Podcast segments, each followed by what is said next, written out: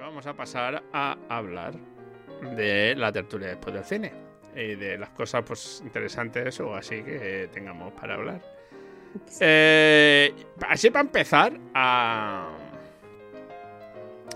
pasado una cojonuda para los que seáis seguidores de las series de Star Trek.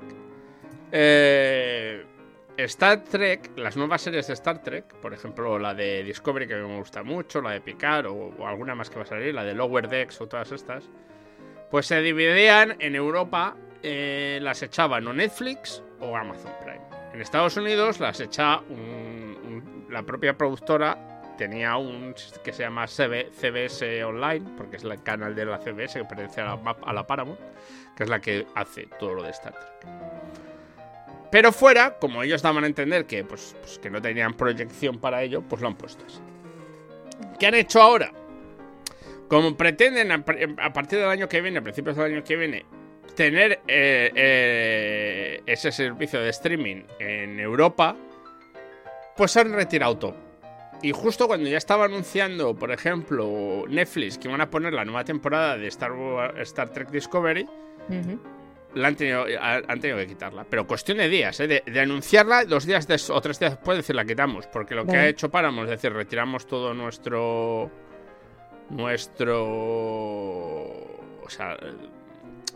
stock, todo lo que tengamos de películas, series y tal, de estos servicios de streaming, porque a partir del año que viene sacaremos el nuestro. Uh-huh. Claro, ahora hay un vacío. Yo no puedo, si quiero ver, porque yo la veía, la de Star Trek Discovery, yo no la puedo ver, quiera como quiera, no la puedo ver de manera legal. Entonces, claro, la gente ha puesto el grito en el cielo. Es una de dos: o sacas ya el servicio de streaming, y aún así me parece una barbaridad, y se va a pegar una hostia con un pan de gordo, porque no es como en Estados Unidos, pero bueno. O sigues dejando que esto, y ya la temporada que viene, si eso, ya empiezas con lo tuyo. Pero lo que no puedes hacer es sacar en cuestión de días del servicio esas series y decir que ya llegarán el año que viene. Pues ¿qué va a pasar? Que cuando quiera llegar el año que viene ya no hace falta, porque ya se las ha visto todo el mundo pirateadas. Y luego se quejan de que la gente piratea las cosas. Pero si no dejáis opción, ¿qué coño van a hacer? Es que encima es el problema que está habiendo ahora con las productoras y con esa obsesión de que toda productora, toda la que produzca contenido, canal, tiene que tener un servicio de streaming. La única que ha entendido, y a base de que se ha pegado, fue la primera en pegarse una hostia, que eso no funciona así, ha sido Sony. Sony llegó, cuando sacó la PlayStation 4, hizo su propia también de streaming para la PlayStation, hizo un par de series y tal, se pegó la hostia más grande del mundo. Y llegó a Netflix y le dijo: vale, a partir de ahora tú eres nuestro compañero y todo lo que hagamos va primero a Netflix. Por eso las de Spider-Man se estrenan antes que en el Disney+, se estrenan antes en Netflix y cosas así. Porque se dieron cuenta que es imposible sobrevivir solo de lo que tú produzcas. Y mira que Sony tiene un fondo de armario de películas y de series acojonante. Pues se dieron cuenta de que no iban a poder ahí. Y a que sí, Vitello, se estrenaron gordo. Y en un sitio donde tienes ya... Bueno, la otra que se medio estrelló fue Warner Bros, precisamente. Porque había creado una que era solo para cosas de DC, que fue... ¿Vale? DC Universe. Que se pegó la leche, entonces acabó cogiendo las series de televisión que se hacían ahí y las llevó a HBO, porque tenía HBO. Estos querían compartimentalizarlo todo. Querían tener HBO para una cosa, tenían que tener las cosas de DC otra cosa. Tío. Otra locura. Ya sabes, ordeñar. Como se les ha ido a la mierda lo del cable en Estados Unidos, pues ordeñar donde pudieran. Se les fue al carajo, lo tuvieron que meter todo en HBO. El problema es que la gente no... Primero, que no puedes tener 37 servicios de streaming. Vamos a ser sinceros. Y la gente, cuando no lo pueda ver de una manera, lo va a piratear. Vamos a ser sinceros. Y pues ya está. Si te interesa lo suficiente, lo vas a piratear. Luego vienen las quejas y los lloros.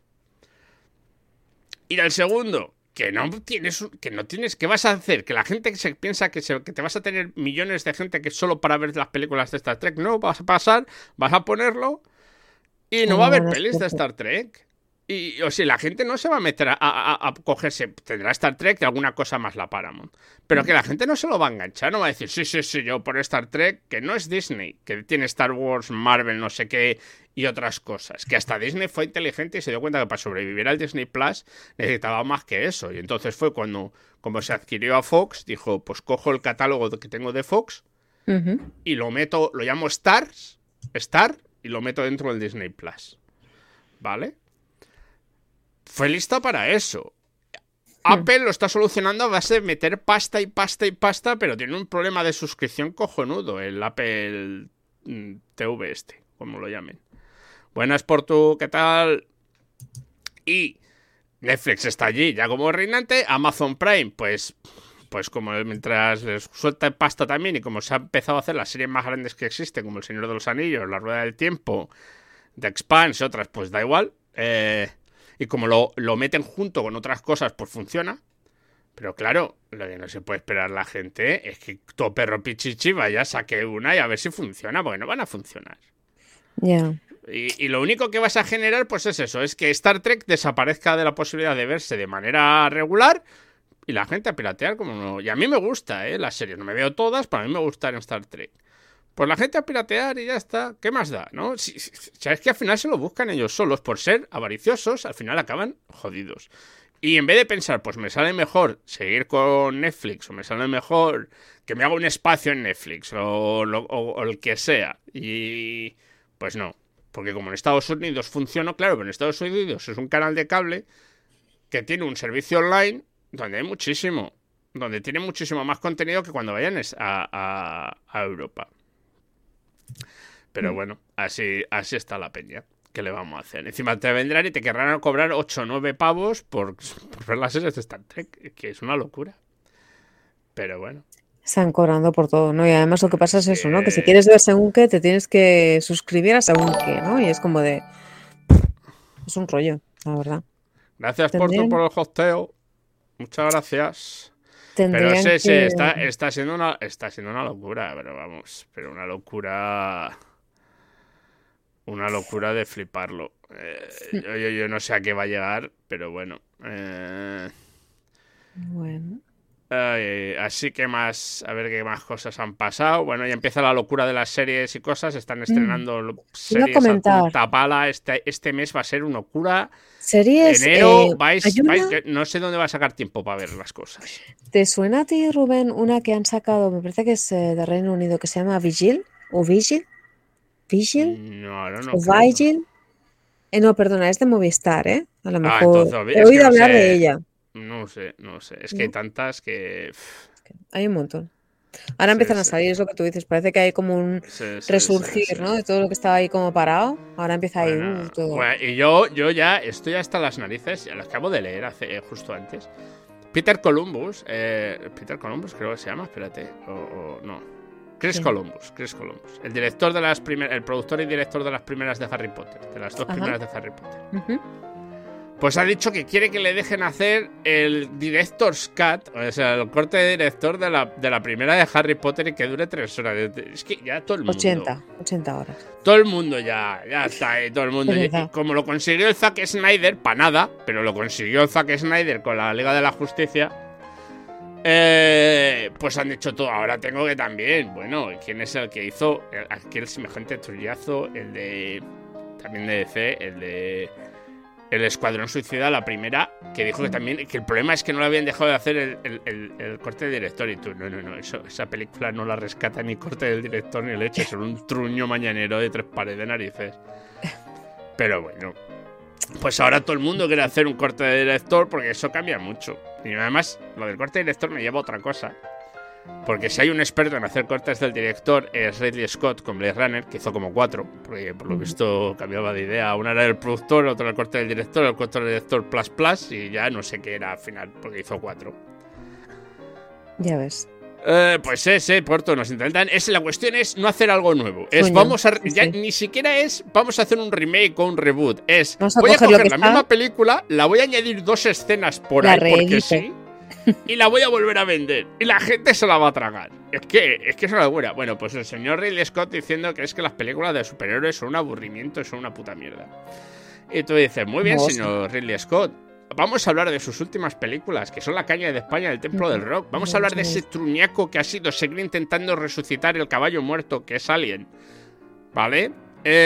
Haciendo la misma película, pero mal. El problema es eso, Porto, es que no las tragamos. El problema de todo esto ha sido la gran cagada que fue de la Warner Bros. De decirle que sea Zack Snyder con la película. De decirle que debía sacar la Liga de la Justicia, que por favor la sacara. Después de peticiones, la gente, hemos conseguido una maravilla. ¿No habéis conseguido una maravilla? ¿Variaba con la de Joss Whedon? Sí.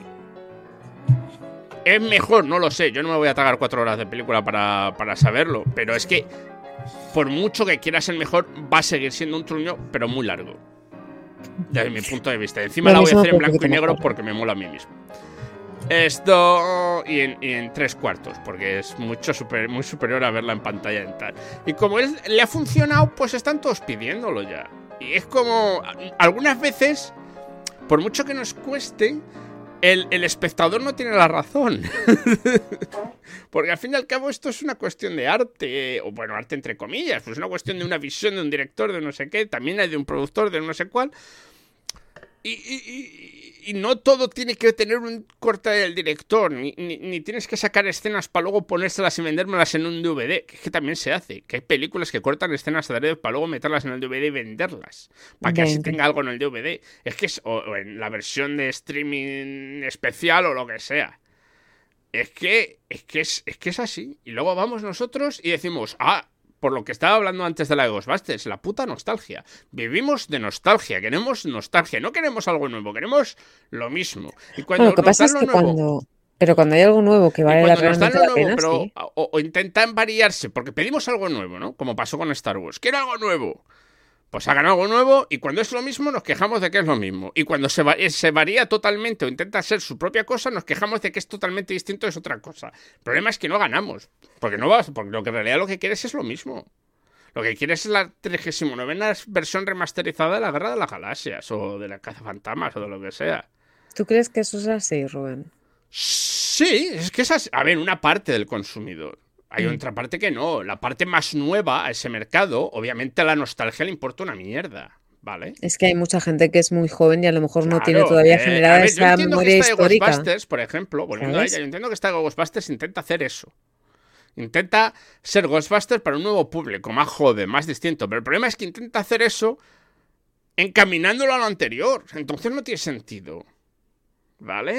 Entiendo que no te guste la de Ghostbusters de las mujeres. Cojonudo.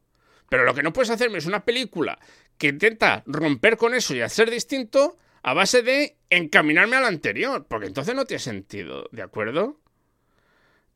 Es como si hiciéramos Regreso al Futuro.